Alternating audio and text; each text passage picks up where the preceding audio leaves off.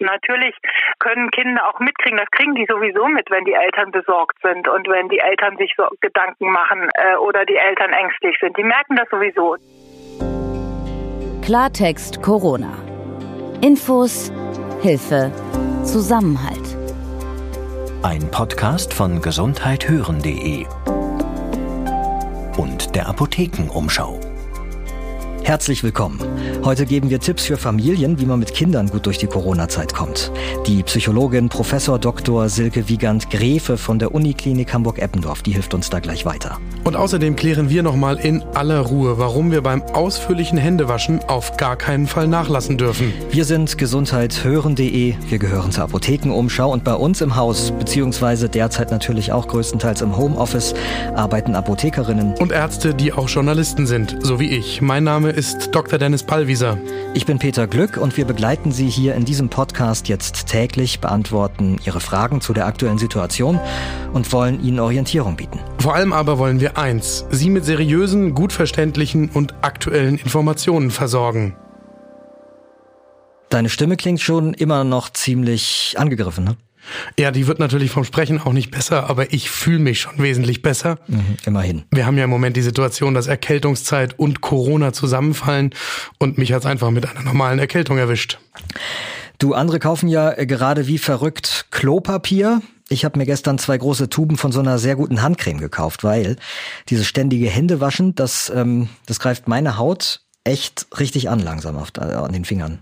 Ich kenne das Problem. Ich habe genau dieselbe Situation an meinen Händen. Natürlich dieses ständige Händewaschen, das macht die Haut rissig. Da muss man aufpassen, dass man ein gutes Gleichgewicht findet zwischen dem notwendigen Händewaschen und dem wirklich regelmäßigen Eincremen mit einer Creme, die zu einem passt. Genau, also das mit dem Gleichgewicht finden, ich glaube, das ist erklärungsbedürftig. Das verstehen viele nicht. Wie viel muss jetzt gewaschen werden, äh, damit es effektiv ist und aber auch nicht schädlich wird vielleicht für die Haut? Also normalerweise machen wir das ja so, dass wenn unsere Hände gefühlt schmutzig sind, wir uns die Hände waschen. Und was wir wollen ist jetzt, dass es Routine wird, dass ich den ganzen Tag über regelmäßig mir die Hände richtig wasche. Was heißt richtig waschen? Händewaschen ist dann effektiv und äh, verringert quasi die Erregerzahl auf meinen Händen, wenn ich mir die Hände richtig gut nass mache mit Wasser so in der Temperatur, wie das für mich angenehm ist und dann ordentlich einseife. Ordentlich einseifen heißt 20 Sekunden, das ist so zweimal Happy Birthday im Kopf gesummt und dann Teilweise wird das nicht nur im Kopf gesummt. Ich habe in meiner Familie zu Hause lange nicht so oft Happy Birthday gehört von meinen Kindern auch wie äh, die das kann ja Tage. auch richtig Spaß machen in Zeiten der sozialen Isolation, ja. Mhm. Ähm, aber genau darum geht's. Also ich muss mir die Hände richtig schön einseifen und dann wieder abspülen mit Wasser. Dann habe ich eine effektive Reduktion der Erregerzahl auf meiner Haut. Und dann ist noch wichtig, dass ich sie mir hinterher richtig gut abtrockne. Zum einen entfernt das auch nochmal Erreger und zum anderen ist das wichtig für den Schutzmantel der Haut, denn da, wo äh, Feuchtigkeit stehen bleibt, das greift einerseits die Haut an und ist andererseits wieder ein Reservoir für Erreger. Viele fragen sich vielleicht ja auch immer noch, also dieses ganze Händewaschen mit der Seife, ähm, reicht's nicht einfach, ähm, sich mit Desinfektionsmitteln einzureiben, wenn man denn noch welche hat zu Hause, ist ja das ist genau der Punkt. Das ist genau der Punkt. Mhm. Es kann natürlich kann Desinfizieren ein Ersatz, zumindest in bestimmten Situationen für das Händewaschen sein. Sicher nicht, wenn die Hände schmutzig sind. Wenn sie richtig schmutzig sind, muss ich sie einfach waschen. Da hilft auch kein Desinfektionsmittel. Aber wenn sie jetzt nicht schmutzig sind, sondern es geht nur um die Erregerreduktion, dann wäre auch Desinfizieren natürlich ein Weg. Aber Desinfektionsmittel, das ist so ein bisschen wie mit dem Mundschutz, die werden im Moment da gebraucht, wo sie auch schon fast Mangelware sind, nämlich in Arztpraxen und in Kliniken. Und deswegen, wir kriegen sie ja auch im Moment gar nicht in den Apotheken, wo man sie sonst kaufen kann, bleiben die Desinfektionsmittel bitte dem medizinischen Personal vorbehalten und für uns zu Hause tut es von der Erregerreduktion auf der Haut tatsächlich auch das Händewaschen. Wenn ich unterwegs bin und ich habe Desinfektionsmittel noch zur Hand, zum Beispiel im Auto oder so etwas, natürlich, wenn ich das richtig mache, muss ich aber auch wieder richtig wissen, wie das geht, indem ich auch den Daumen mit einbeziehe, indem ich die Handoberfläche mit einbeziehe, indem ich die Fingerzwischenräume mit einbeziehe, dann kann auch das Desinfizieren mal ein Ersatz für das Händewaschen sein. Blöd beim Waschen allgemein ist ja, sobald ich fertig bin, fängt es eigentlich auch schon wieder an mit dem Schmutzigwerden. Und ähm, dann, man fasst ja dann gleich wieder alles Mögliche an. Weiß man eigentlich, wie genau das Virus zum Beispiel auf Flächen ähm, wie Metall überlebt? Man weiß es nicht genau. Es gibt jetzt die ersten Studien, die auch schon veröffentlicht worden sind, wie das Virus auf toten Oberflächen quasi bestehen kann. Das sind aber Laborstudien. Und jetzt zitiere ich auch wieder die Virologen, die sich dazu schon geäußert haben. Natürlich kann man das dann auf diesen Oberflächen teilweise Stunden, teilweise Tage nach weisen. Was aber wesentlich unsicherer ist, ist, wie viel Virus ist denn tatsächlich noch auf der Oberfläche? Und zwar jetzt nicht unter Laborbedingungen, sondern im realen Leben, wenn jemand die Türklinke angefasst hat. Und dann ist die Frage, da kann ja noch Virus drauf sein, aber wenn ich jetzt die Türklinke anfasse und dann fasse ich mir ins Gesicht, ist das tatsächlich noch infektiös? Und die Frage ist heute noch nicht beantwortet. Man sieht ähm, immer wieder mal Menschen in der Öffentlichkeit, die Handschuhe tragen, entweder normale, äh, obwohl es vielleicht gar nicht so kalt ist, oder auch diese Einmalhandschuhe, dann ist irgendwie klar, was der Hintergrund ist. Macht das aus medizinischer Sicht Sinn? Das kann sinnvoll sein. Hier ist wieder entscheidend, was ich dann mit meinen Händen mache. Der Einmalhandschuh, den ich zum Schutz trage, der ist so lange sinnvoll, solange ich mir dann nicht mit dem Einmalhandschuh ins Gesicht fasse. Denn an der Oberfläche ist das Virus dann ja auch wieder dran. Und das heißt, es geht immer darum, nicht nur welche Schutzausrüstung trage ich, ja, also der Mundschutz oder der Handschuh, sondern wie verhalte ich mich. Und alles, was mir da hilft, unsere allgemeinen Regeln, Abstand, regelmäßige Hygiene, Hände waschen und äh, einfach auch die Sozialkontakte vermeiden. Was mir dabei hilft, das einzuhalten, das hilft auch, die Infektionswahrscheinlichkeit zu verringern. Vielleicht noch ein kleiner Tipp für diejenigen, die mit Kindern zu Hause sitzen und die, äh, die ihre Kinder zum Händewaschen motivieren sollen. Flüssigseife lässt sich wunderbar mit Kindern selbst herstellen, habe ich mir sagen lassen und macht dann ähm, einen ziemlichen Spaß unter Umständen, auch wenn es eine matschige Angelegenheit werden kann. Und ähm, auch so Stückseife kann man mit kleinen Händen ein bisschen kneten und die Kinder so beschäftigen. Und wenn die sich dann mit selbstgemachter Seife Hände waschen können, dann fällt das Ganze vielleicht ein bisschen leichter. Also definitiv, alles was mit Matsche und Seife zu tun hat, ist für zwei bis vierjährige, das kann ich aus eigener Erfahrung sagen, ein Highlight. Und Kinder waschen sich ja auch tatsächlich wirklich gerne die Hände, jedenfalls meine zwei, um sie sich dann umgehend wieder schmutzig zu machen, damit man wieder waschen kann. Aber wenn man das so integriert in das Familienleben und eben auch das Waschen zum Ereignis macht, dann kann man das eine ganze Weile gut aufrechterhalten. Ja, also klar ist, das Coronavirus hat den Alltag für uns alle verändert und auch eben für die ganz Kleinen, für die Routine ja häufig so wichtig ist. Da ist plötzlich alles anders. Nicht mal Oma und Opa darf man größtenteils noch besuchen. Was das mit Kindern und Jugendlichen macht und wie Familien mit der Situation am besten umgehen können, das habe ich heute die Psychologin und Familientherapeutin Professor Dr. Wiegand Grefe gefragt von der Uniklinik in Hamburg-Eppendorf. Guten Tag nach Hamburg, Frau Professor Dr. Wiegand Grefe. Guten Tag. Hallo. Wir ahnen, dass die Situation für Kinder gerade herausfordernd sein muss, aber wir Normalbürger, sage ich jetzt mal, wissen es ja nicht so genau. Können Sie uns erklären, was in den Köpfen junger Menschen gerade so passiert? Ja, die Kinder und Jugendlichen und deren Familien sind im Moment im Zuge von Corona natürlich unter besonderen Herausforderungen, ähm, die relativ vielfältig und komplex sind. Auf der einen Seite ist es so, dass sich gewohnte Abläufe ja grundsätzlich ändern, der gewohnte Alltag. Die Kinder gehen in die Schule, die Eltern zur Arbeit ähm, und ähm, ab dem Nachmittag findet das Familienleben statt oder ähnliches. Das ist komplett aufgehoben im Moment, bedingt durch Homeoffice-Zeiten der Eltern, durch ähm, Schulen, die nicht äh, stattfinden im Moment. Das hat eine ganze Reihe von Folgen und Konsequenzen sozusagen. Kinder und Jugendliche sind ja sehr unterschiedliche Menschen, so wie Erwachsene auch. Und entsprechend vielfältig äh, ist auch die ähm, Situation des Zurechtkommens mit dieser neuen Situation.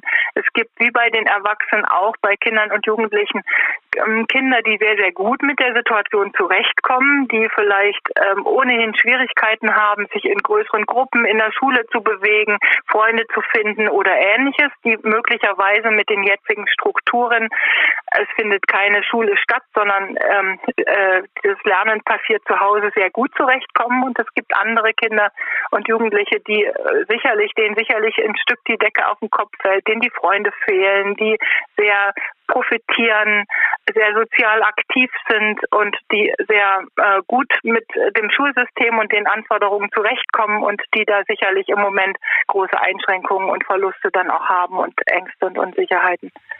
Mhm. Grundsätzlich geht man ja davon immer aus, reden hilft, aber ähm, wie spricht man denn am besten mit Kindern über diese ungewohnte Situation, die ja für uns alle irgendwie neu ist? Also ich meine, beim Frühstück einfach mal fragen, so, wie geht's dir mit Corona?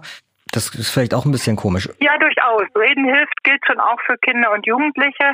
Äh, durchaus, je älter die sind, desto ähm, besser und äh, reflektierter und differenzierter kann man mit denen ja auch sprechen. Ähm, aber auch bei jüngeren Kindern. Also wichtig ist, sensibel zu sein, wachsam zu sein, aufmerksam zu sein. Und das gilt für ähm, die Lehrer, die vielleicht per Fernoffice zugeschaltet werden, bis hin selbstverständlich natürlich zu den Eltern und den Betreuungspersonen, die es vielleicht gibt in der Familie.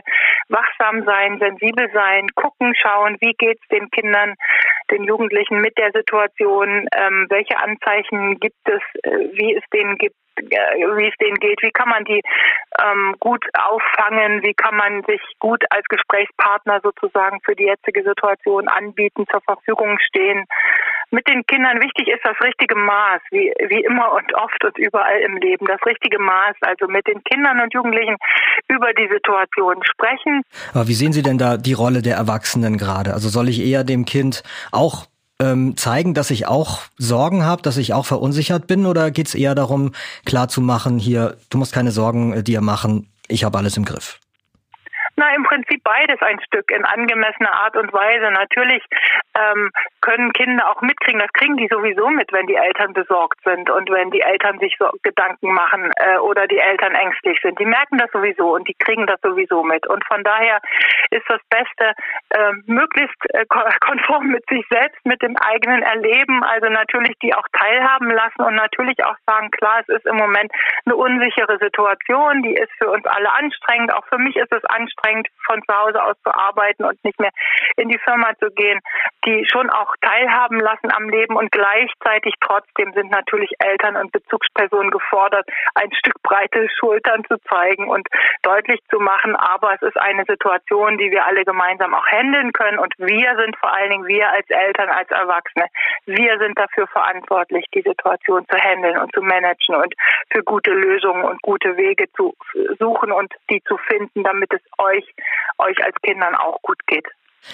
Ganz große Herausforderung, gerade in den Familien, ist das äh, sogenannte Homeschooling, also jetzt Schule zu Hause.